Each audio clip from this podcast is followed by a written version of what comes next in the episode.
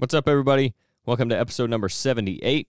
This week I got to talk to Alex DeBord from Talk About It Outdoors. They've got a podcast, they've got a YouTube channel.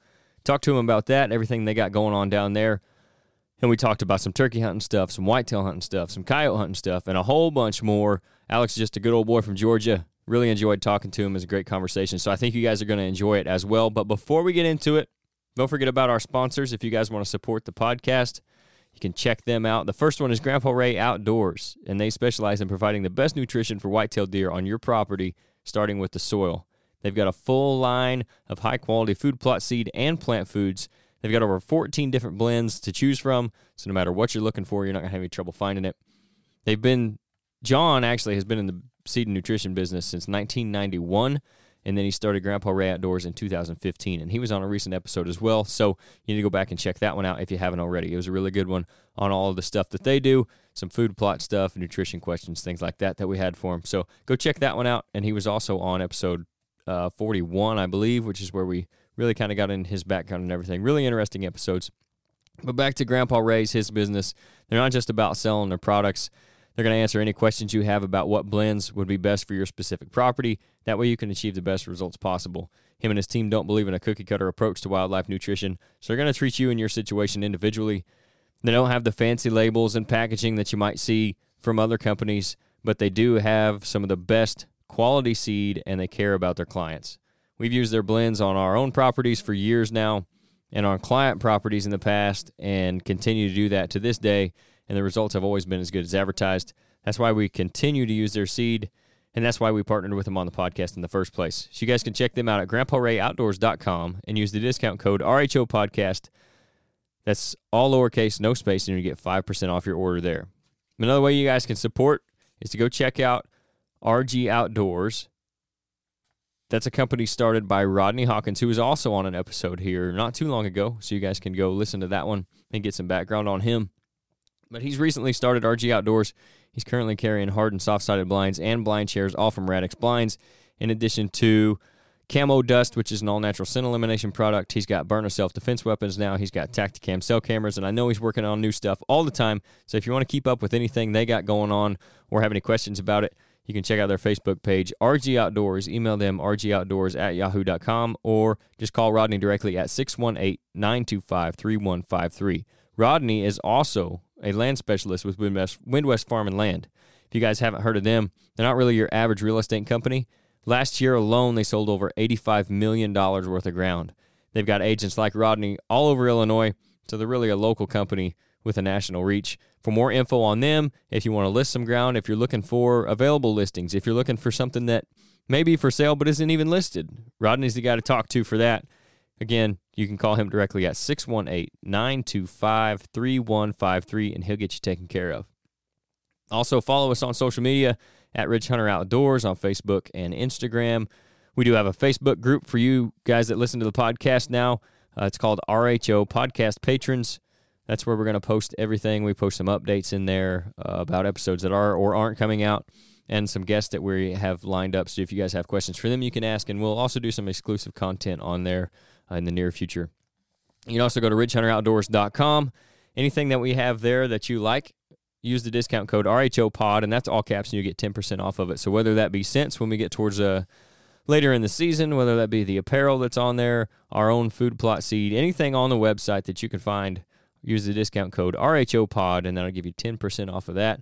Also, follow us on Spotify and Apple Podcasts. Leave us a review on either one of those platforms. And then subscribe to the YouTube channel, hit the notification bell, like and comment on any of the videos.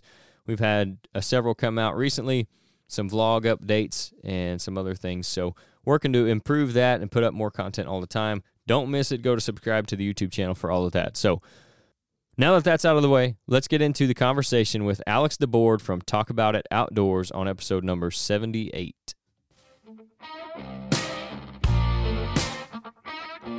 This is the Ridge Hunter Outdoors Podcast.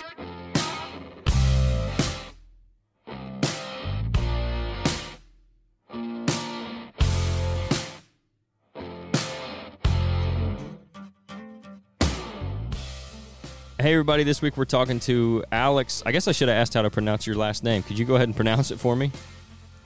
That's DeBord. DeBord. All right, that's what I thought, but I didn't want to butcher it. But we got Alex DeBord on um, from Talk About It Outdoors. Alex, how's it going, man? It's going great, man. Don't worry about pronouncing the name. As long as you don't call me late for supper, you can call me anything you want. I hear you. The first thing we'd like to do with our new guest, or our first time guest, I should say, is we'd like to kind of dive into their background and where they got started hunting and all that. So, what did you get started on in the outdoors, whether it had been even fishing or, or hunting? Who got you started and what did you start hunting on? Well, for me, it was, you know, I grew up in the mountains of North Georgia. Uh, we hunted a little bit of everything growing up. Tried to start deer hunting, but people that know me know I'm pretty impatient when it comes to sitting still, and I don't have a I don't have a very good knack for that, especially when I was younger. So my dad got squirrel dogs, and when I was four or five years old, we started tagging around running squirrel dogs in these North Georgia mountains, and mm-hmm. from there it just evolved into coon hunting, of course, and uh, my deer hunting career spawned not too uh, too long into my teens, and, and it's been a, a roller coaster ride ever since. No doubt. So, when did you start bow hunting? Oh goodness, I got my first bow when I was 14 years old. Um, the pastor at my church had bought out a sporting goods store, and I was left-handed, so it was always hard for me to find a left-handed bow. Mm-hmm. And he had bought out Camp Sporting Goods, and he had a Fred Bear code, which anybody that knows what that is, it's a, a 39 and a half inch axle to axle, 70 pound, weighs 14 pounds. Like a boat anchor toted around. That was the first bow that I ever got. And I started started with it, you know, the old feather fletchings on arrows. And I, I didn't have a whole lot of a knack for bow hunting or knowing what I was doing. But when I was uh, when I was 17, I killed the first deer with a bow, and and it, that's pretty much the story as it began for me. Well, so 17, killing your deer with a bow. How does that lead into what you're doing now with Talk About It Outdoors? I mean, how do we make the jump from from there to where you're at now? How'd you get started with that? Uh, what kind of made you want to start doing it? Have you got a Have you got all night for us to sit here and talk? I've got all kinds of time. well, and, and, we can back up a little bit, and I got to tell the story about the first deer that I ever killed. Oh, for sure, and, for it's sure. kind of a good one. Um, so I had this bow and I shot it in the yard, and, and, and it was something that I, I couldn't even pull back. I'm not a big dude. I'm I'm six three, 150 pounds now, and I wasn't, but probably I don't know 70 pounds back then, mm-hmm. and and then I, it was hard for me to pull a bow back and I finally got to where I could get it back a few times, but I was hunting on a ridge that, that's been pretty good to me over the years. Same spot on here on my family farm. And I, I went that evening and, and I had deer coming in like crazy. I'd got them on trail camera and I was using one of the old, uh, it was a Moultrie camera, one of the first ones they ever came out with. It used eight D cell batteries. Mm-hmm. And so it was big. You hung it on a tree, it looked like a Bible hanging on the side of the tree. Yeah, you had to hang it on a pretty and, sturdy tree or lean the thing over. That's right. You yeah. had to hang it with a good sized logging chain, or it would tear yeah. the tree in two. Yep, no doubt.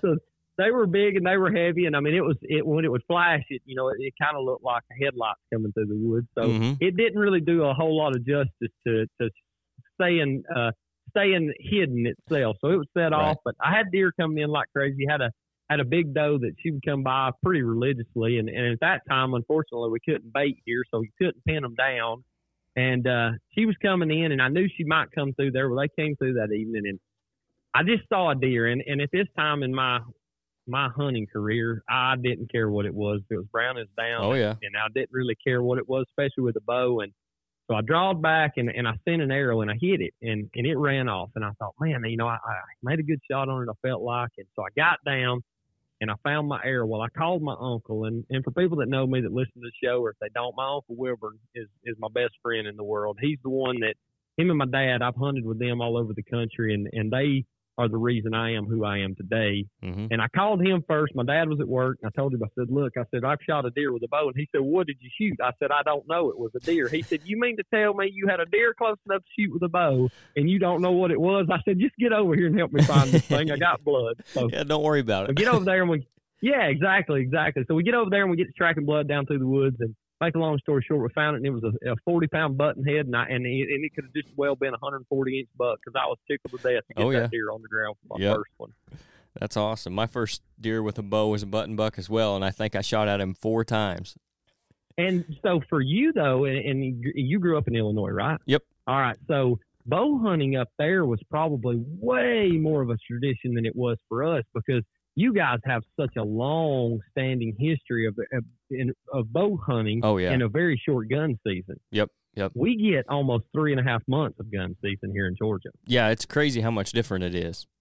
We don't hunt with shotguns either. We hunt with rifles. So, Right, right. You know, most of most everyone's deer, the first one they killed, which it was mine, I killed it with a thirty thirty at deer camp and in gun season. There was no bow hunting going around. I mean, that was Right. something that my dad always said, I, I I ain't no Indian, I ain't gonna bow hunt. Now he was a heck of a bow hunter when he was younger, but right, he got a little bit up in age and he just quit. So right. it's funny to talk to people from other parts of the country and hear how their traditions are so much different. Yeah, and I think, and actually, my first deer I ever shot was with a 30 30 as well over in Missouri uh, with my uncle during Missouri youth season. But then I think it might have been that same year I killed one with a bow. I don't remember exactly. But anyway, it's interesting too why that would be different because, you know, generally in the South, the caliber of deer aren't the same as they are in the Midwest. So a lot of That's guys are doing it more for sport here uh, in s- you know in a lot of places and then a lot of people down south you know especially that tradition of just you're going out there to kill something put it in the freezer it's a heck of a lot easier to do that with a rifle than it is a bow you know what i mean That's right. That's right. And, and I was, so I was 21 years old, man. I killed my first deer with that 30 30 when I was 12 years old, standing in camp at a, at a place called Big Ten. And Big Ten was a hunting club we had, and we'd had it for a long time. It's where I cut my teeth hunting at. It's where I grew up. And I, I shot it from the grill in camp with a, a gentleman that's, uh, you know, gone on to be with the Lord now, Doug Harmon. He was there with me in camp, and I shot it, and it was a six pointer, and I was I was tickled to death with that deer. And Mhm. From that point till I was 22 years old, uh, before I actually killed a buck to put on the wall. Now, people may think that's crazy. You spend almost 10 years hunting. I didn't see an eight point buck. If I saw anything that was a rack, I was shooting it. And I was Right. waiting. You know, I was letting spikes and four pointers and things like that walk, but Mhm. man, we just did not have those big, you know, there was a few around and it seemed like there was those common guys that could figure it out and get one kill. But I was 22 years old before I killed my first, uh, well, first eight point buck to go on the wall. yeah that's something that uh, we talk about it quite a bit actually it was when you're talking about you know maybe it's setting your expectations or uh, you know you see a lot of guys bashing everybody on social media all the time the holier than thou guys but a trophy is definitely relative to where you're at because there are places in the country where a two and a half year old deer that's a mature deer you know or three and a half's a, a really mature deer in other places whereas like Mm-hmm. where we're at, you go to northern Missouri, up into Iowa, of course, you know, you're looking at four and a half in places, and then even places, you know, five and a half, six and a half is pretty reasonable to let a deer get to. Uh, it all depends on where you're from, what part of the country you're in, kind of what dictates what a trophy is, and then you know that that's all to your your own discretion as well. But it does, I guess, maturity as much as anything. There's places in the country in the whitetails range where a two and a half year old deer, you better shoot that thing.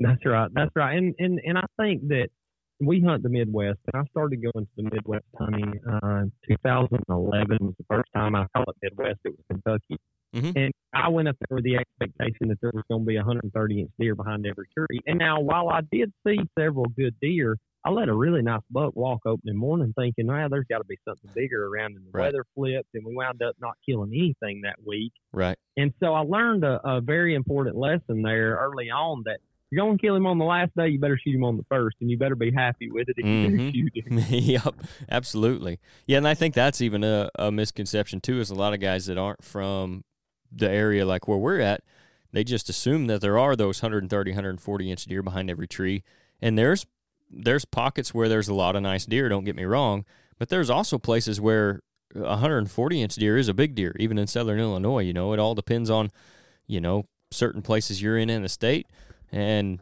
you know what kind of management's going on around you but it's definitely not it's easier for sure to kill a nice mature uh, big whitetail here than it is probably in southern Georgia but or wherever in Georgia but uh, it's still not an easy thing I mean it's definitely a different form of hunting Yeah, and I think that's something that we had to learn early on when we started going to the Midwest was set your expectations for what they are. You're going to see more deer, and you're going to have the opportunity at a buck of a lifetime. For me, Mhm. anytime you step foot into a state like Illinois or Iowa or Missouri, you can you can have a chance uh, of a lifetime at a buck there. Whereas here, the likelihood of killing a 150 inch deer is slim to none. And they're here. Don't get me wrong, Right. especially in North Georgia. Right. But a 120 inch deer here, especially with a bow, is an absolute monster. And it's a trophy. I mean, I've got one that was went uh, Pope and Young in the in like 117, 118, and he's number two in that county. I think he may be number three now for a northern Georgia county. Yeah. And for you go now South Georgia, you know, you got the Sequon guys. They've made Georgia and put on the map for these absolute giants. They kill around Atlanta and everything else. Hats off to Lee and them. They get they get the opportunity to hunt these pockets, like you said, of Mhm. really big mature deer. But it's gave the misconception that Georgia's the state that carries with it so many big bucks. You get to South Georgia, you're going to have the opportunity to 160, 170. There's some 200s that have been killed down there. Mhm. But man, you know as well as I do, when you step foot into those Midwest states and you start shooting every 120 you see, you're probably going to be upset when that 140 comes out behind Yep. the next tree that was pushing those does too. Yep, no doubt. You got to have a, like you said, set your expectations a little different, know what you're getting into. And at the same time, you know, like what you were talking about, you can't let them be too high either just because you see those guys on TV or whatever it is that the only episodes you see are the ones where they're killing those deer or they're seeing all those nice deer. Uh, you got to understand where you're at as opposed to where they're at and all that kind of stuff. But yeah, it's definitely interesting. Uh, we've had a guy on several times now from uh, out east, and he hunts in Pennsylvania a lot. Steve Shirk, and you know out there, it's he has some really nice deer, but again, it's kind of the same way. He can go a week without even seeing a deer. You know, he knows right. like you got to just know there's good deer around and and be patient and hold out for them. But there's places where you can go a week and not see a deer, and it's just a different type of hunting. And that's another thing too is you know where you guys are hunting at versus where we're hunting at. There's even different strategy that goes into it. Yeah, and I think you take a and and I don't mean this badly to anybody listening, but you take a guy that struggled like a guy like me that has hunted Georgia. I've went an entire season and see two deer. I mean, I'm talking from September, second weekend in September until January, and only see two, maybe three deer in Right. that entire season. Yep. You take a guy with that level of patience to continue to go and put him in a place like the Midwest generally he can find a way to be successful because he's mm-hmm. going to be patient. He's going to get in there and he's going to be a good hunter. Now, not all hunters are that way. And Right. don't get me wrong, I've been known to jump from tree to tree to tree being impatient myself, but Yeah. It, it has changed so much for me what I've learned spending time around people that hunt the great state of Illinois. And I say the great state of Illinois because I would rather sit in a tree on a cold November morning in Illinois than I had any other state. And I'm talking Iowa, I'm talking Kentucky, I'm talking Missouri, I'm talking Georgia, anywhere else that I've ever been. There's just something magical about those November mornings in the state of Illinois that just they tug at my heartstrings, man. yep. Hey, I've lived here my whole life, and I'm still feel the same way. So, uh, you know, we joke a lot about being out in Kansas and stuff, and that is a state that I'd like to check off the bucket list, and of course Iowa. But there's definitely something to be said well, let me know. We'll go to Kansas together. There we go. there. There we go. There's definitely something to be said about like you just that cold, picture perfect November morning sitting in a tree and wherever you're at in Illinois, uh, and having at any moment, if you're in the right place, a chance at a, a booner to step out from behind the tree. But like back to what you were saying uh, about a guy who's you know like you sitting there seeing two deer all season long, having a better chance at success coming up here than some guys. I think that's that's a conversation that we actually had with Steve as well. It's like you take a guy in your situation or in his situation out there who's hunting the mountains of, in Pennsylvania or hunting where you're at in Georgia. There's definitely not as steep a learning curve to come out here and hunt, and I think you have a higher chance of being successful earlier on than just taking, say, the average hunter from where we're at and sticking them in one of those two places. It's just the way it is.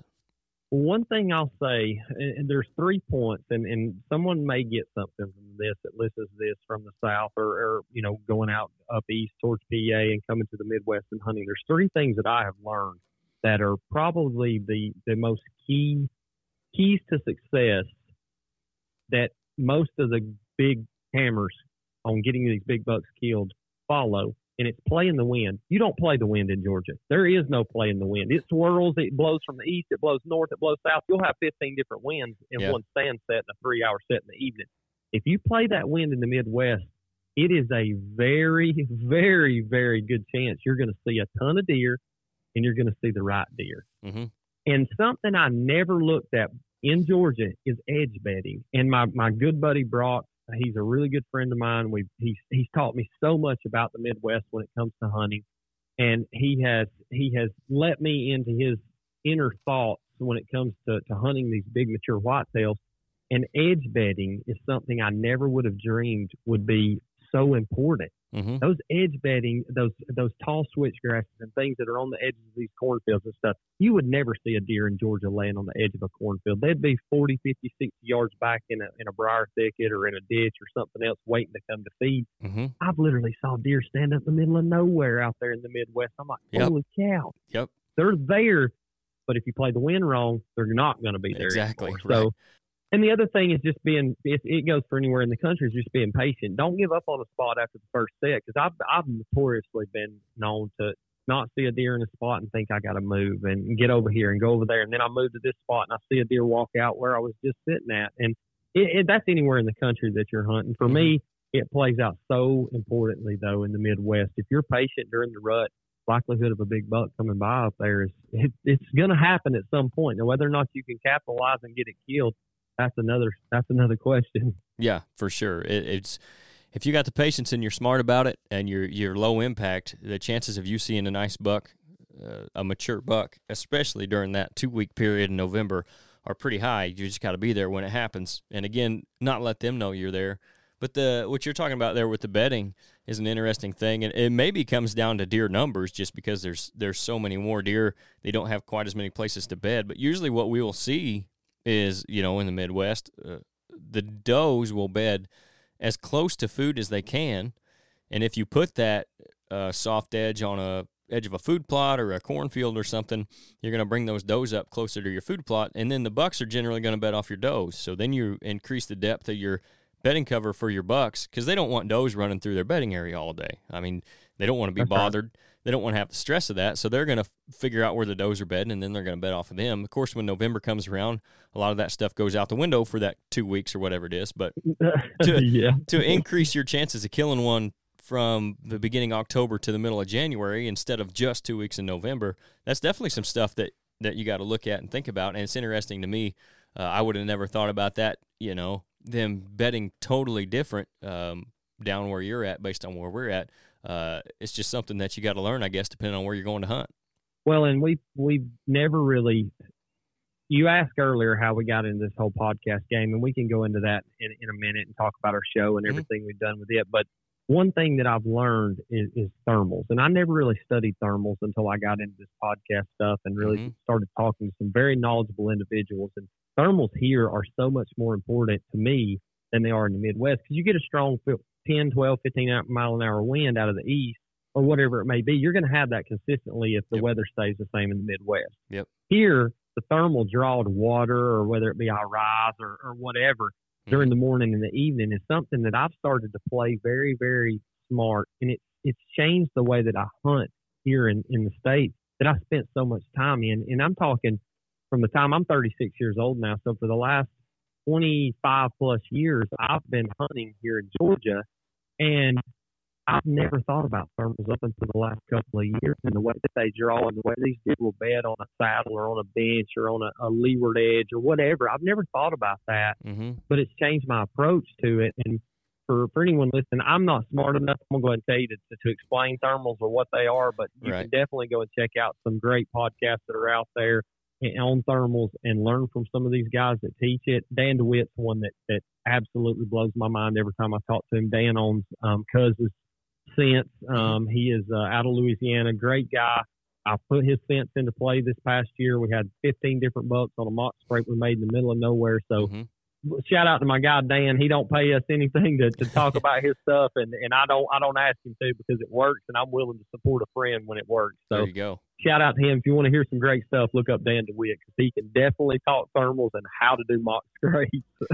There you go. I'll put his uh I'll put him in the description too. That way if anybody listening to this wants to check him out, uh, they can just go check that stuff yeah, out. Dan's a Dan's a great guy. Uh, he's at the World Deer Expo in Alabama with us, uh, and he's um, he's all over the country, especially hunting. He goes all over the world. Him and his wife do. So you know, Mhm. shout out to them. But it's it's is something that that people don't think about, and when you put it into play, I'm I'm, I'm telling you, it will help you as a hunter. Yeah, I actually take advantage of what little bit, and this is something for me too that just probably the last like two, maybe three years uh, really started paying attention to as well.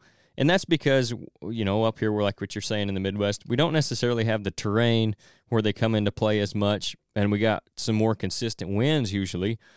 But if you get like a, a calm morning where the wind is less than two miles an hour, you know, it, if it says like two miles an hour out of the south, well, you may be able to slip into that stand, even though a south wind might not be good for it on those cold mornings, especially if the pressure's rising and that the thermal's mm-hmm. going to pull when the air warms and pull your scent just pretty much straight up. You know, you can see like if you've ever seen a pond that's steaming in the mornings and that stuff just pulling straight up off of it, that's what your scent's doing too.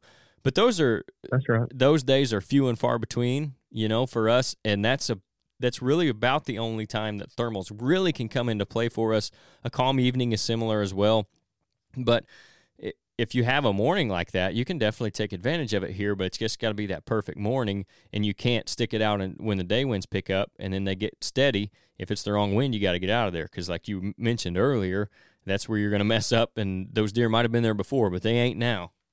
Well, and, and something that I've I, and shout out to you guys. You guys do a great job with your show. I, I I had not listened to it until I saw your post in the in the podcast exchange um, I just got so many on my on my radar that I listen to, but I've been going through a lot of your episodes and listening to it. You guys do a great job of, of explaining a lot of that Midwest hunting. That uh, if you're not listening to it, and anybody that listens to this, when you need to go back and listen to other episodes, I'll share this out. Make sure you know to try to drag some of these guys down here that like to listen to Midwest talk to you guys because y'all do a, a very good job of explaining stuff like that and it is different hunting there. So if, mm-hmm. if, someone's thinking about going to the Midwest, they need to go back and listen to some of your prior episodes because you guys do an awesome job of explaining stuff. Well, man, I really appreciate that. I don't know how how good we are sometimes, but hopefully, at the very least, it's entertaining occasionally. So, but yeah, that's well, if you're if you're enjoying doing it, that's all that matters. That's right. That's right. I've actually said multiple times that I've learned just as much through this, and I'm sure you probably say the same thing. I've learned just as much doing this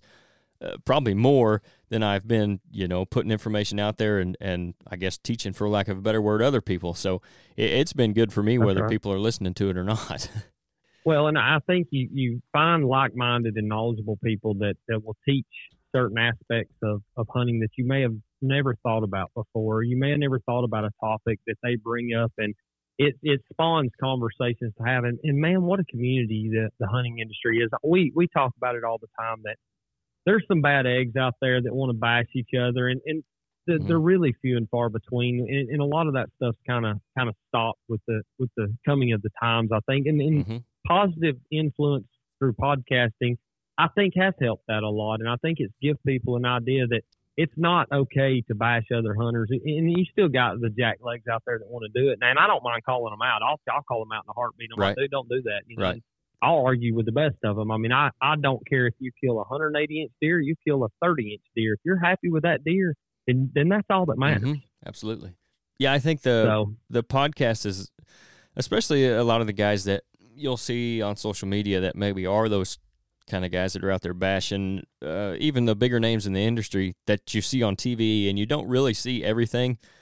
Now those guys are getting on podcasts, and it's this format where you can really learn about them and kind of where they came from and their thoughts on things and their ideas and they're just out there more so instead of just seeing them for 20 minutes on a friday night on the outdoor channel now you're really getting the understanding of okay this guy really does know what he's talking about uh, he came from similar situation to you know me or guys i know uh, he just happened to you know put whatever it is the effort in and got lucky in the right times and and now he's on the outdoor channel but i think that's definitely helped some of it too because obviously there are still those guys but I think it's getting more. There's more information out there on these people that you see that used to.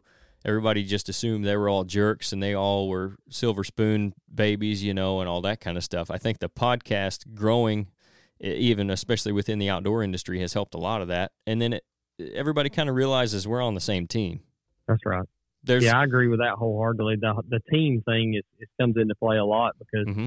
I've met some people that I never would have met any other way through this that I talk to on a weekly basis. I mean, shout out to my boy RP Scritchfield over at Scritchfield Knives. I mean, I never would have met RP if it wasn't through podcasting and RP's became somebody that that's a really true friend of mine. I mean, we we talk daily. I mean, he's he's he builds the signature knife that we have. I mean, we we got such a relationship with him, and he built. And I'm a knife guy.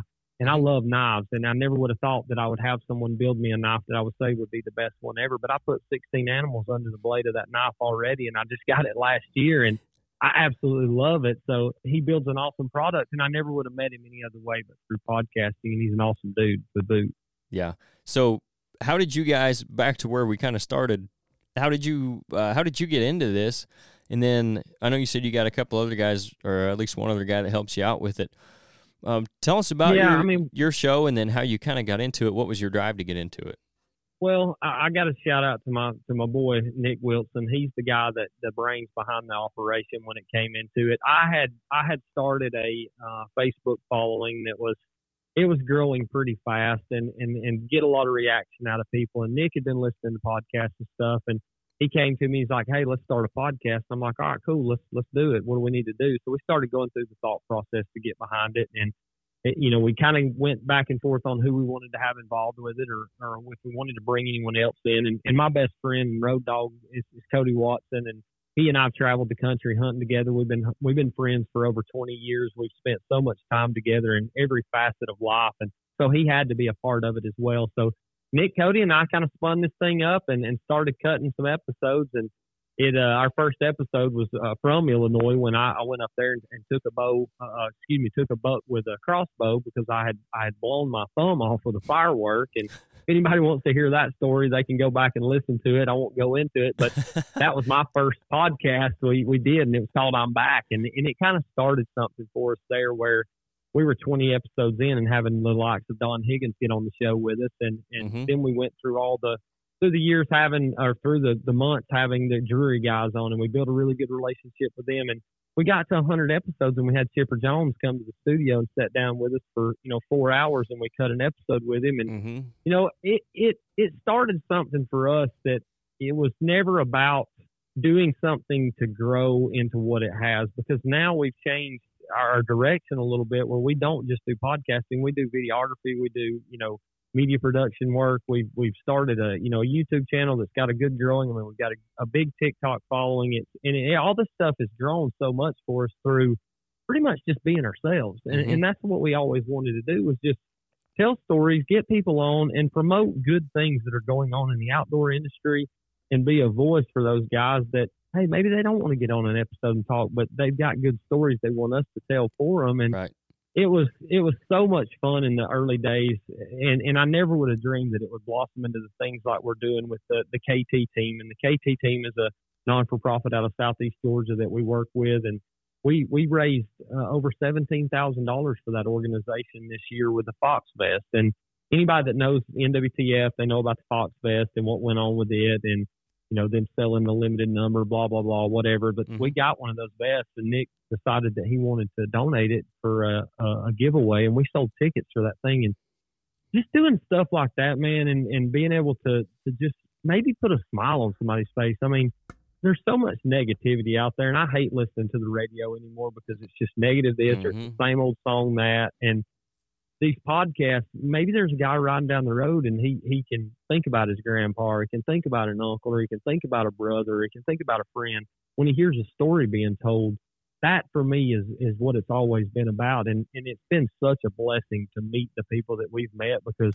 I genuinely have founded lifelong friendships through this that I never would have found any other way. Yeah, I I would say the same thing, and we've been doing it.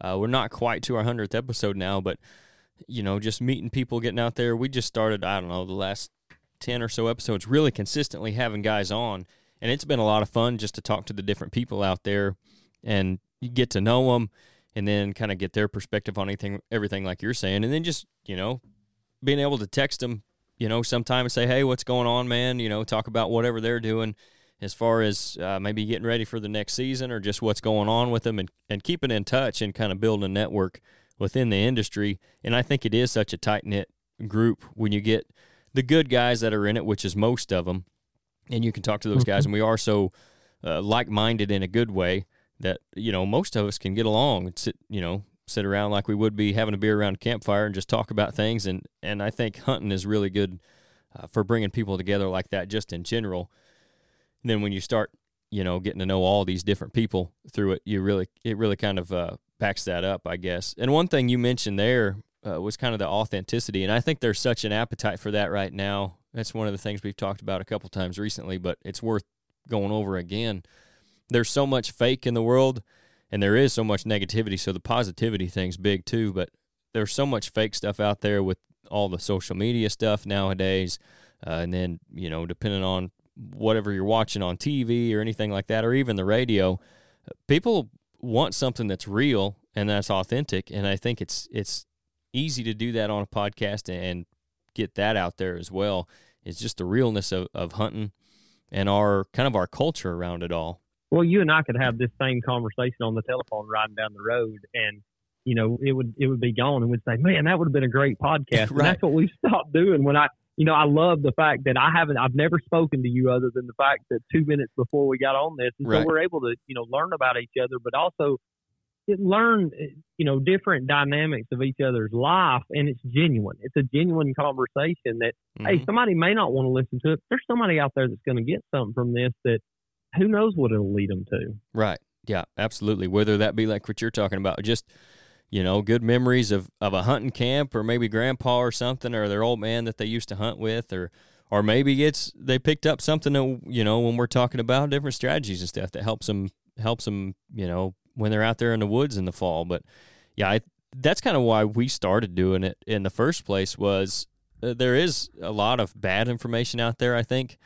And then uh, unless you know where to look it's hard to find the good stuff and we were going and doing we started doing consultations on guys properties and we would always get similar questions and guys were asking the same things and they all had the same ideas and it was kind of like there needs to be a place that they can go and, and find the the good right information or at least what we believe to be that and then you know once we started doing it you realize that there is a lot of other places that they can get the information as well uh, which is great and it's just kind of helping put the word out there for those people as well. And it gives people that are hunting and looking for the good, right information to make them a better hunter or just to be entertained, you know, maybe do both at the same time.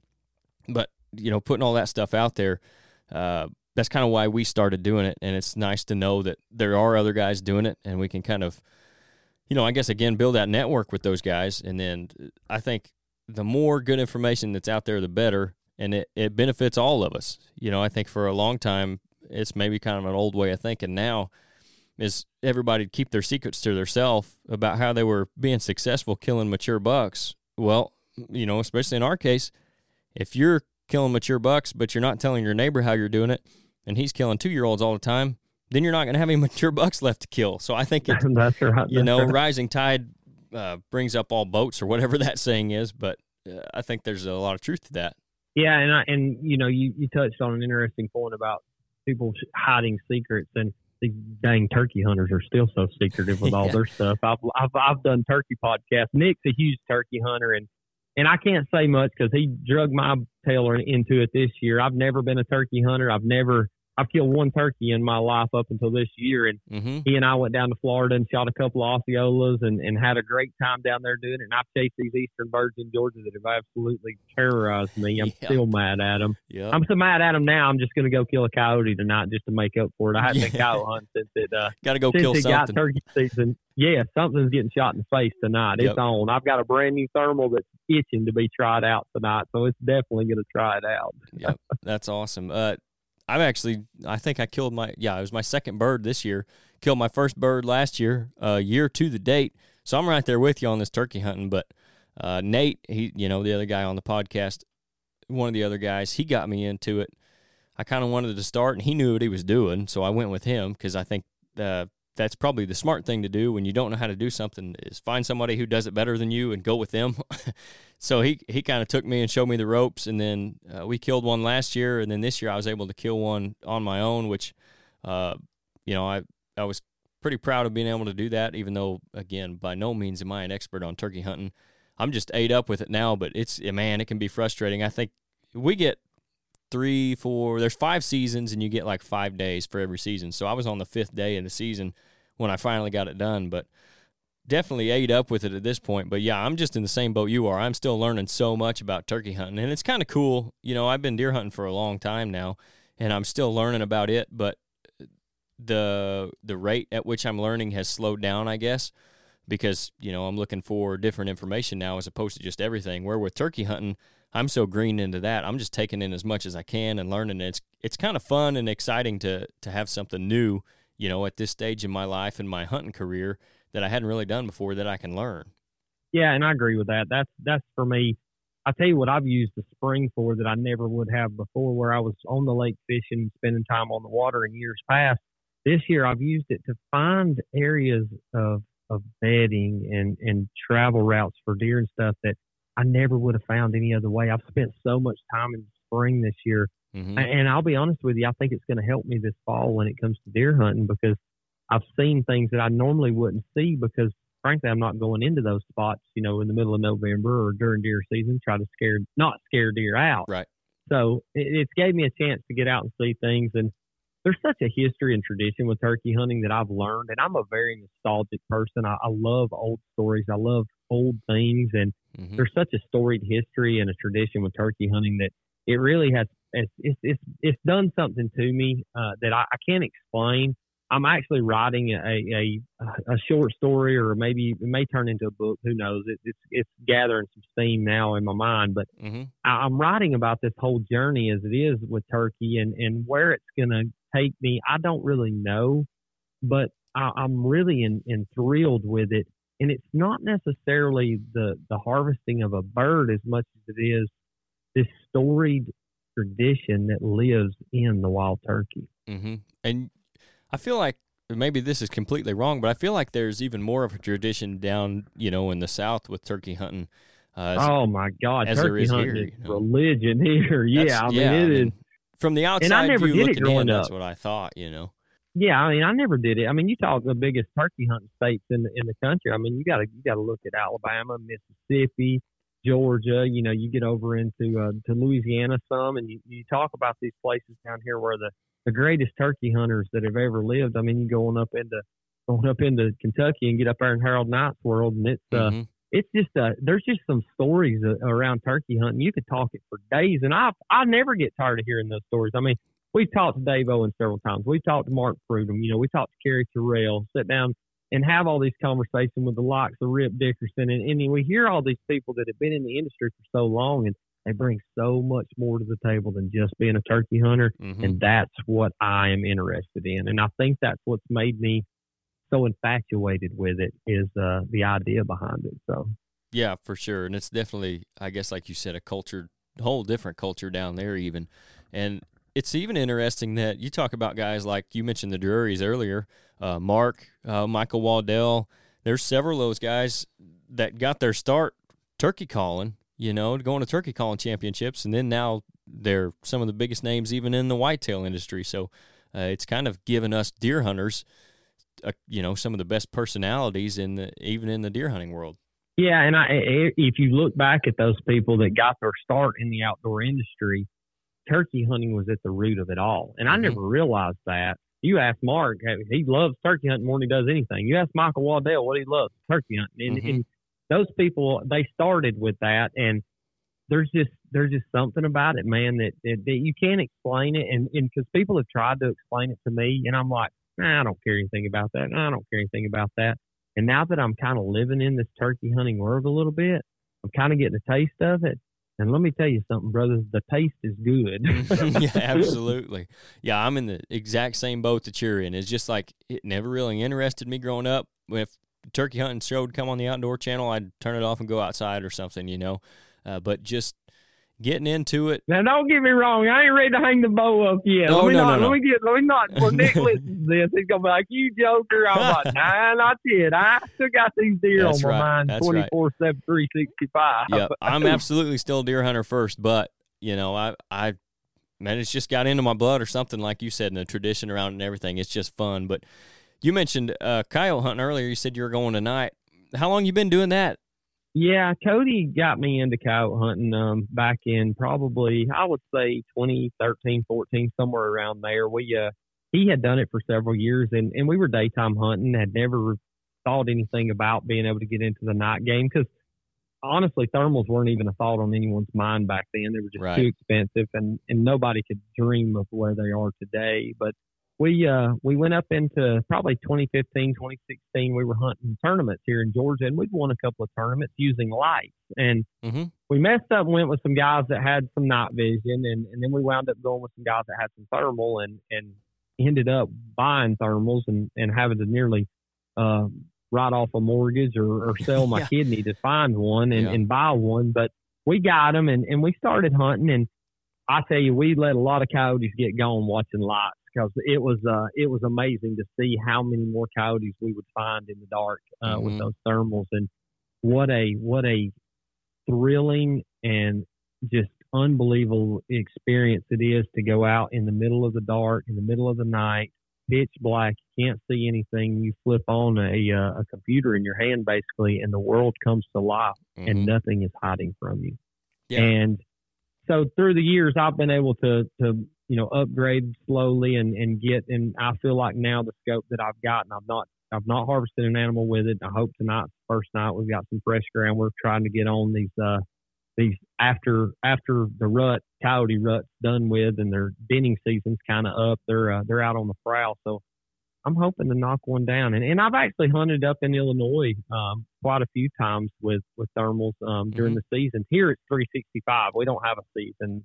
Right. And so I've came up and hunted after the first of the year, um, after deer season's over and, and got to lay eyes on a lot of coyotes. But I'll tell you what, man, that, that part of the southern Illinois gets absolutely hammered with coyote hunters. I Mhm. never would have dreamed there was that many. And I'll tell you what, y'all got some flat killers that Oh, live yeah. within a hundred miles of where you're at. I know some straight up gangster killers on coyotes Mhm. and they embarrassed me. I mean, we killed 50 last year, and we thought we'd had a great year. And you know, I, I talked to a guy like, or see a guy post on online like Jared McKenzie, and he's got 108 in like Right. 14 days or some craziness. I mean, Right. it's just Daniel Wright up in Wisconsin's dropping, you know, two or three hundred coyotes a season. You got Heath Baker out west dropping four or five hundred. I mean, all these great names cow hunt don't make me no less want to go. I can tell you that 'cause I still love shooting coyotes Yep. bow hunting whitetails and killing coyotes is my two favorite things in the world to do. Hey, they kind of go hand in hand, you know. The that coyote Well, hunting gives you something to do when the when the season ain't around, when deer season's not in. But yeah, one of the guys. and, and no, go ahead. go ahead. I'm sorry. No, you're good. Go ahead. I was just going to say that it got me going to.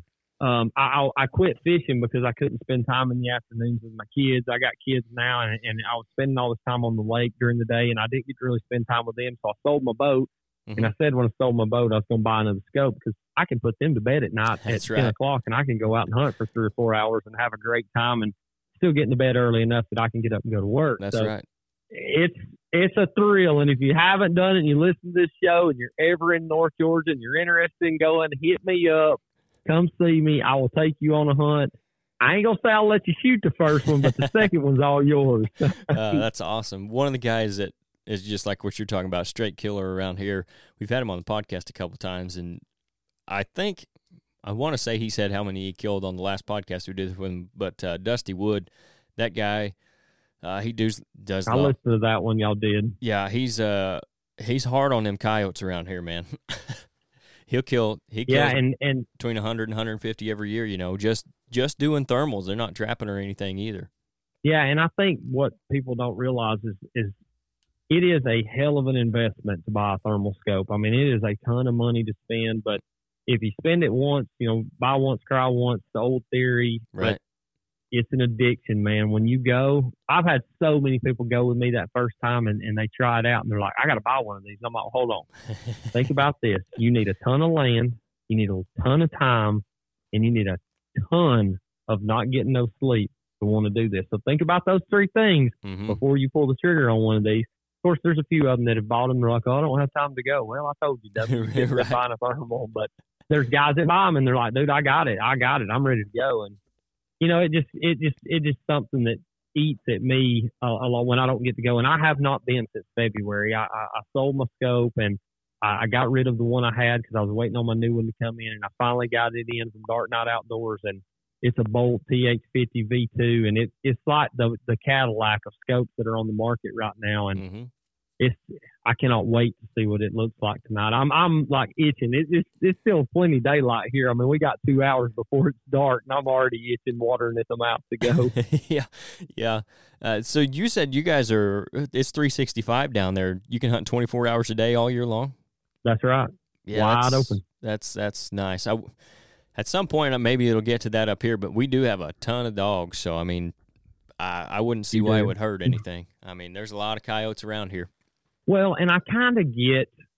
All right, so there's there's a there's a fine line that I walk with when it comes to thermal hunting because you can make a very unethical hunter really unethical Right. during velvet season of whitetail. Mhm. I have seen some whitetails in my scope here in Georgia that uh, blow your mind. I mean, I've got videos of, of bucks here.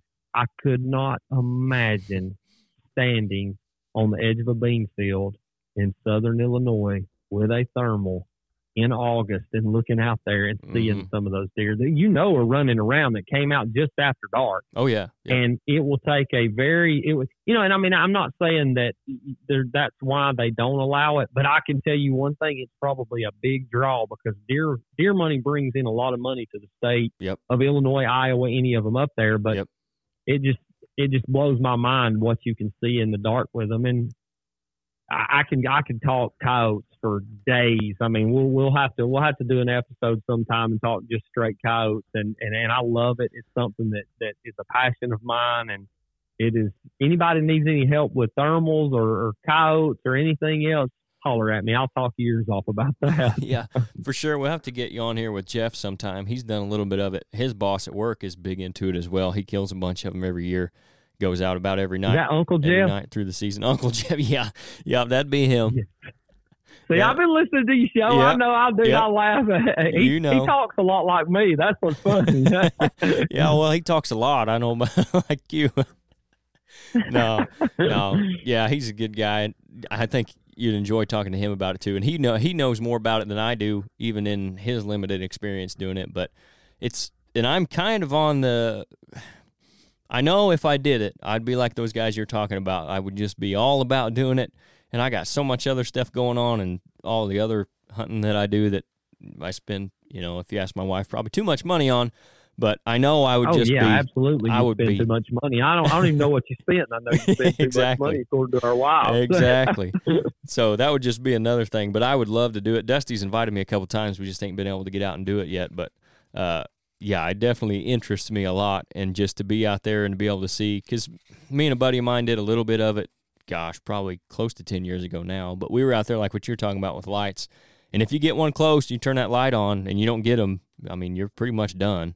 So especially the yeah, and there's guys that are successful with the lights. hmm They they kill the fire out of them. There's some YouTube guys out there that that absolutely murder them with lights, but they're not doing it in Georgia. I promise you that because you turn a light on here and they're going to the next county. Yeah, it's it's kind of the same way around here. I think they get with the guys that do hunt, they get some pressure from them, so they they kind of figured that one out. But we never had a lot of luck with it. But the thermal thing, definitely a lot of interest. I would have a lot of interest in in doing that. Just to even go out there and experience it, you know, and and be there and see it. But I've seen some videos from that Dusty showed me and other guys uh, of their scopes. He's all the time sending me stuff in the fall where he's going out, and uh, it's pretty cool just to watch it through the scope, even.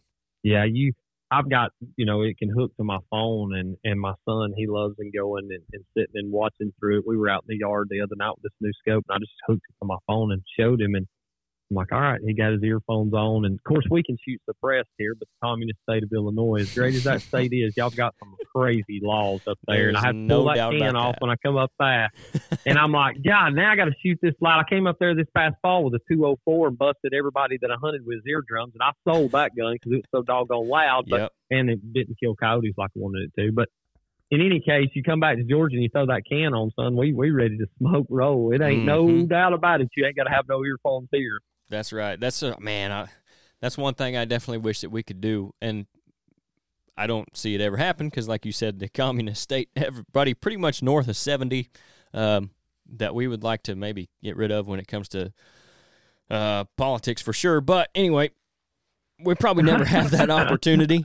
Uh, but that, that's definitely something else that I would love to do. You know, and you see guys that uh, out west, even elk hunting and, and mule deer hunting with a can on, and it's just uh, if you're three, four hundred yards away and you got a can and you shoot a deer and your buddy's got a tag and there's two shooters in the group, there's a good chance you're going to have be able to shoot them both right there like that because they don't know you're there. And like you said, you got got to have any ear pro on or anything like that. It's uh definitely would be a benefit. You bring your tail to Georgia, son, and I'll put you on a coyote hunt. That'll we may not kill nothing, but we're gonna have a good time. I promise you that. Don't tempt me with a good time, man. I'll be down there. Hey, I got an apartment right here in the studio that'll be done by hopefully the end of summer. We got a we're gonna have an apartment upstairs. You got a bathroom downstairs. We can sit here till the till the cows come home. You can go up there and climb in bed, and then we can go hunting the next night. We can have a good time in here. Heck yeah, man! That sounds like a good time. I was gonna say too, when you guys are up in Illinois again, you have to hit us up, and we'll have you in the studio. We got I'm sure it's nothing like what you guys got. It's just a little studio room here, but uh, it works for what we do, and we'd love to have you in here and, and talk too. You know, shoot, we built a we build a 16 by uh, 24 room off the backside of a, a, a two story building that's in my backyard. Worked for two and a half years building this joker. You know, it's old rust sawed wood and, and bucks hanging everywhere. We got gator heads in here and everything else. It ain't mm-hmm. it ain't no Taj Mahal, but it's our Taj Mahal. I'll tell you right. that. That's right. Yeah, we're we've moved from uh, the break room in the shop over to this, and it's I don't know what it is, maybe eight by eight, if that little studio room that we got. So we really felt like we moved up when we got this thing done. So it, it works for us for now, and uh, hopefully one of these days we'll be able to build something a little bit bigger. But uh, it's nice for what we got. Well, y'all, st- y'all started about the same time, a little bit after we did. We started in November of 2020 um, with mm-hmm. our podcast. I think it was. I want to say, yeah, this this November will be three years, and so we haven't. We've been in about the same amount of time as, you guys, and mm-hmm. um, we. Uh, I, I want to say that I've been to y'all's processor that y'all have up there. Um, I, I don't. We went to a processor one year. It's been four or five years ago, and um, you walk in, you pull up in the gravel lot in the front. It's off a way off a gravel road. It could be the same place. I don't know. Like, I, is, do y'all do cattle there too? You're thinking of a guy down just south of us that my dad actually used to work for. Um, Bertner's probably. Does that ring a bell? That's it. Bertner's. Yep. That's it. Yep. Yes, sir. That's they it. They do cattle and hogs, and they do deer down there. Yep. That ain't very far from us. That's down around the Dahlgren area. Yeah, I know exactly what the area y'all are in, and because we went there to get so I I want to say that we took a deer up there to have it caped out. Um, no, a friend of ours killed a deer and he took it up there to have it processed because he was going to be going home and didn't want to mess with it when he got home. We do all our own processing. I mean, we mm-hmm.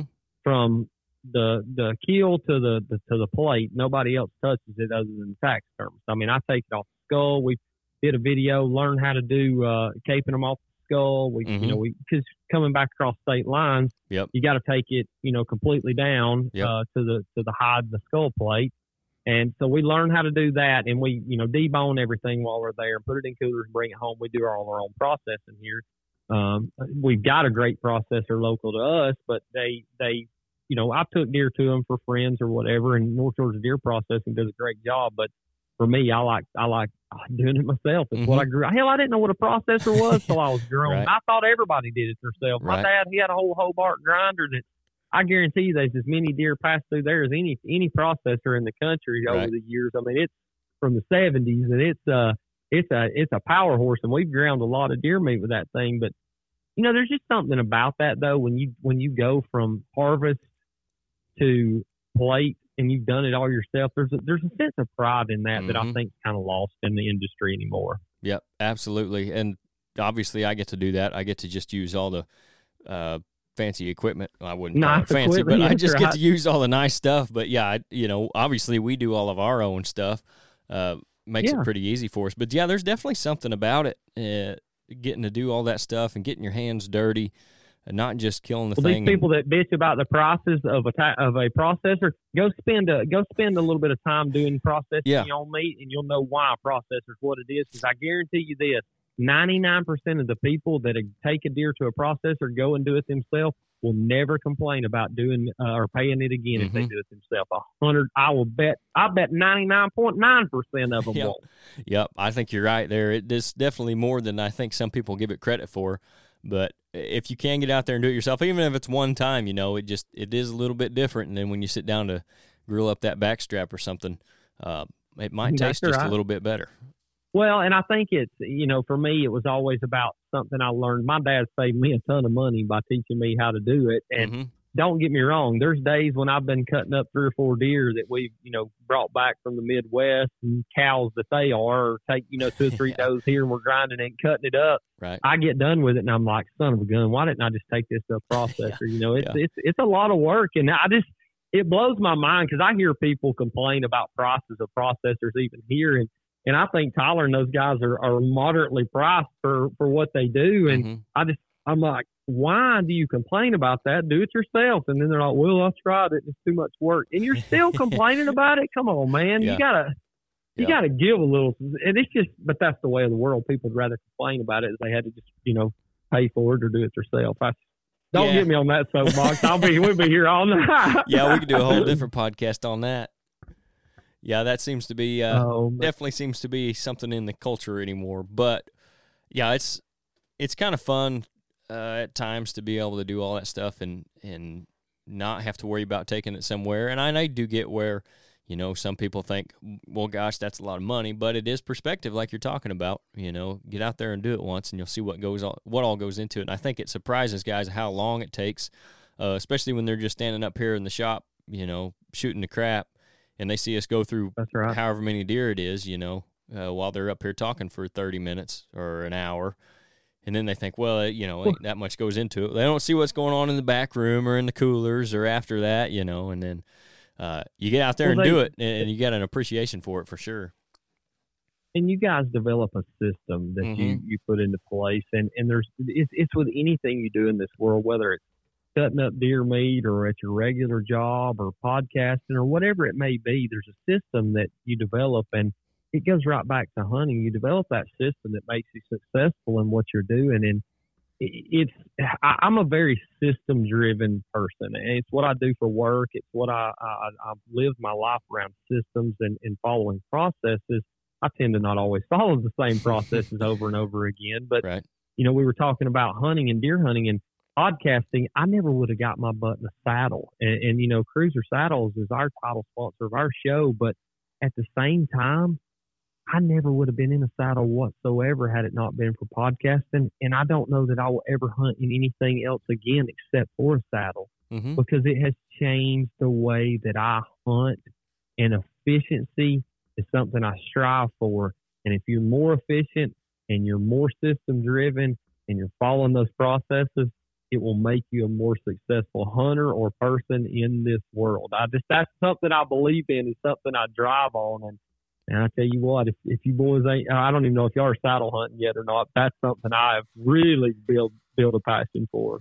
Yeah, uh, I've never actually sat in one. I know a couple guys that have them, but you know what? Son, you, you gonna have to come down here and see me. I we're going thermal hunting. I'm gonna put you in a cruiser saddle. You know, I'm gonna I'm gonna cook you up some gator meat. I- Oh, yeah. You're gonna have to come see me one weekend. We gonna have you're gonna be like culture shock by the time you leave. I'm gonna, I don't know your about wife's that. gonna hate me.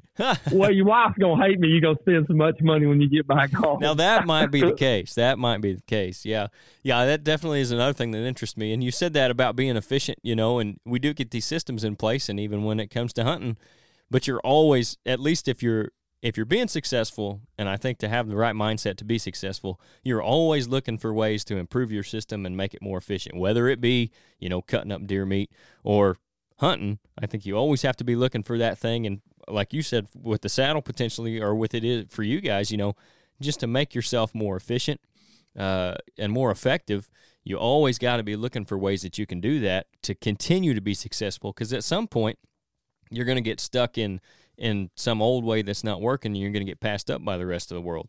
That's exactly right. And I was a guy that was left in the wind, you know, dragging 20 pound tree stands around and, and saying, Oh, I'll never get out of this. I'll never change that. You know, well, I ate crow in more ways than one when I got my butt in a saddle for the first time. And, hmm and there's a ton of saddle companies out there that are great people. And, but the guys over at Cruiser, they're just, they're just down to earth people. They're just like us. And it's, it's ultimately what led us to them. I think I'm a very faithful person, and I think God puts people in our path. You know, I, I tell people all the time, they're like, "Well, you cuss and you drink." I said, "Yeah, and I know better because I'm a faithful person." That's what I tell Right, folks all yeah. the time. But it's I think we're that God blesses us with going through certain pathways in life, and No who doubt. we meet and who we choose to work with are are what make us more successful or most successful. And we're so very blessed to be partnered with those guys, and they've been so very very good to us. Um, and and I just can't say enough good things about them. And not to take anything away from some of these other companies out there, there's some great ones, but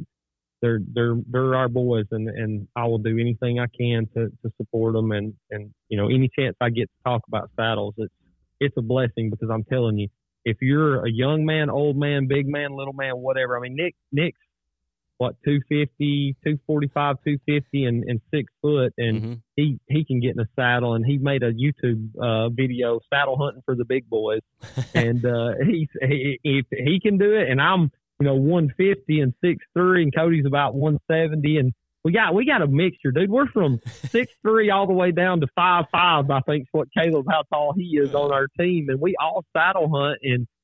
If you hadn't tried it, you got to do it. Especially in the Midwest, y'all ain't got a straight tree in the state. well, come on now. Yeah, that's no joke.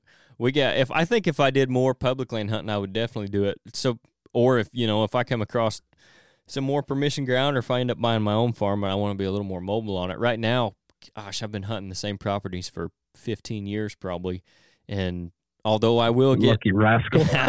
I will get out. I'll move some stands in the middle of the season because sometimes things do change and crop rotation goes into all that, and and sometimes guys logging timber messes things up. But it's to the point now where at least on these couple properties that the ones that I have been hunting for that long, gosh, I just you about know where you need to be. Uh, and it seems like it should make it a lot easier. It, doesn't always make it a lot easier, but I can get those stands set where I want them, and then I pretty much leave them for the year. But definitely, if I wanted to be mobile, and we were talking to uh, a guy la- two weeks ago, and they're coming out with some new steps too uh, in the near future that are kind of an extendable thing. And I think that'd be interesting as well. But if I was going to do a mobile setup, I would uh, definitely at least get in a saddle and try it out because it th- that's another thing that intrigues me. And I've never heard a guy that Or uses got- them say a bad thing about them.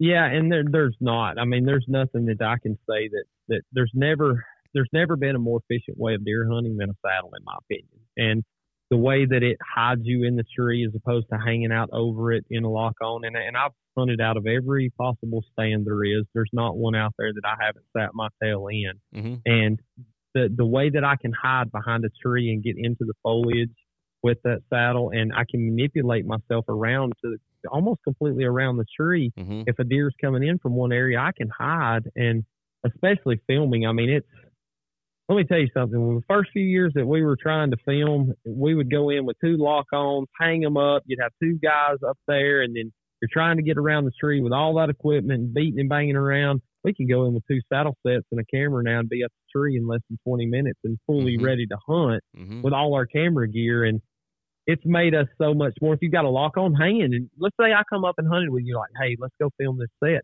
I could go in, climb up your lock on, hang my platform, and be in that tree in less than seven minutes with Yeah. my camera gear all set up and ready to go. Yeah. And I change the profile none. I don't. I'm not sitting as a bulky item on the tree. I'm I'm actually look like a limb hanging off Mhm. of there. And you go into those spots like that. That's a big thing for us, and and something that we've we've worked with some other companies out there. I can't really talk about it too much, but we're we're starting to get the opportunity to to showcase what these saddles can be for other companies out there, and it's it's changing the way that people think, and it's it just goes back to like that meeting people thing we talked about. It's just such a it's just such a blessing, and there's no other way to put it. Yeah, no doubt. And I think the well, it's a couple things. I think we've talked to several public land guys recently, and that seems to be something that's gaining more and more pop, more and more popularity. As is the saddle hunting, and I think a group of guys that has a lot to do with both of those is probably the hunting public guys. As popular as they've gotten, uh, you know, they're hunting out of saddles now, and obviously they're hunting on public ground. I think those guys have had a ton of influence over people getting into the public ground, and then the saddle hunting as well. Seems like, and then I think it's you know, like I said, when guys try it, I've yet to hear anybody who uses them say anything bad about it. And what you're just talking about there, even if you wanted to start filming right now, what we're do, what we would do in situations if if I don't have two stands already set up, we got to take a, a hang on and climb it up there with us and then Mhm. hang it on. And like you're saying, that does change the profile. And if it's not been there and that deer just happens to notice it, you know, it's that may be the one time you get a chance at him, and then he's gone because he just noticed something that was out of the ordinary, and that's all it takes for some of those mature bucks that have been hunted for three or four years. That's right. Yeah, and it's it's you know, I, I'm not. And I'm going to say this right now. And anybody that listens talk about it outdoors will will tell you this: we're not product pushers. We're product believers. And Mhm. when we find something we believe in, we we don't mind talking about it. We've turned down so many opportunities to work with companies that have offered us, you know, a, a substantial partnership, hmm and we just didn't believe in the product. So there was no point in us trying to to work with them because I'm not going to lie to people. I'm not going to tell you something's better than another because you're paying me for it. That just Right. ain't the way we roll. And I'm Right. not. go- I'm never going to be that type of sellout person because I think the industry's full of that. hmm And I don't believe that that's the way that anybody should do things. Just because somebody strokes you a paycheck doesn't mean you should go out and tell people it's the greatest thing that's ever been. That's just my take on it. I'm speaking for Alex and I'm speaking to talk about it outdoors. We find things that work and we find things that we believe in to tell people about because we know it works. Not because we've, you know, been told it's great. I'm telling you it works because we've tried it. Yep, absolutely. We've had similar situations, and you know, the guys that we do work with, because there is so much of that in the industry where it's just, well, they cut me a check, so I'm pushing their product. When in reality, uh, take food plot seed for example, they may be going and getting uh, a different type of seed, coming and planting it, and then showing the bag they're getting paid to show uh, on TV or on their show or whatever it is. They're not even using that product because Oh, they yeah. themselves don't believe in it. But I'm not. I'm the same That's way you are. We're not going to push anything that we haven't tried and that we don't like. And the partnerships that we do have, that's been the case. Especially uh, our longest running partner, Grandpa Ray's, uh, out, Grandpa Ray Outdoors, uh, John O'Brien up out of Wisconsin. You know, we Love that episode with him. Oh, the he's first awesome, one man. y'all did. Love that one. he's awesome, and we do. We've used his stuff. Gosh, doing management for other guys. I come across this seed, and it was good germination rate, and it was good pure seed. And I was like, I'm going to try this stuff, and it worked just as good as I expected it to. So then I just reached out to him. You know, I was like, and we came up with a deal because I liked the stuff, not because he came to me or or I thought it, you know, they could cut me a check and and they would be willing to do it. It was because it was a good product that I I believed in, you know, and he was a good guy and I wanted to work with him, and that's how I think that goes back to that authenticity thing we were talking about. Yep, Hundred percent. Hey man, I don't want to take up too much more of your time tonight. I definitely though, if you'd be interested, we'll have you on again at some point. And if you get up here in our neck of the woods anytime, you know, between now and next fall or if it if it's not until next fall, that's fine too. You got to give me a holler and we'll get you in here in our humble studio compared to your guys' uh, Taj Mahal that you got. and we'll have you on. We We'll be an in a episode. we could be in a double wide outback, old buddy, and we'd be just as happy. It don't matter to us, or a single wide or a box trailer. It Yep. don't matter to us as long as we're together. That's all that matters. That's right. That's right. But yeah, we'd definitely love to have you on again. But before I let you get out of here, I do want you to go ahead and plug everything where people can find you. Uh, your talk about it outdoors, and then whether it be you or your social media for the show, anything you want to plug, go ahead and tell people where they can find you. So talk about it outdoors can be found anywhere on uh, Spotify, Apple, Google. You can find us on Stitcher. We're on any uh, Amazon Music platform out there. As far as our show goes, we've got a YouTube channel. Let's talk about it outdoors as well. You can look up our past deer and turkey hunts. We do have a 10 episode series that will drop out this fall that will be weekly as we drop it out. It'll start sometime in August. Get a great lineup of hunts from this past year. A lot of success, a lot of failures mixed in with it we're not the guys that are only putting the uh, the harvest on there. We're putting the failures in there as well because Mhm. we think we want to.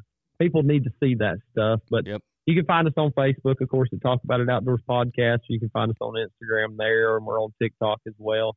Um, I got to shout my boy Nick Wilson out. Wilson's Custom Game Calls. He he builds some amazing turkey calls. I think they've claimed 19 or 20 different birds this year across the country, and they continue to drop them. He's got one a ghost cut called Agent Orange that it's it's a deadly call. So if you're the turkey calls, let me know. I'll, I'll definitely uh, get him to send you some up there, Canyon, so y'all can try them out. Oh, for And, sure. of course, our partners over at Cruiser Saddles and uh, you know North Georgia Deer Processing and and our continued and partnership with RP Scritchfield and Scritchfield Knives. And I can't leave out the KT team. If you don't know what the KT team is, please go over and check them out.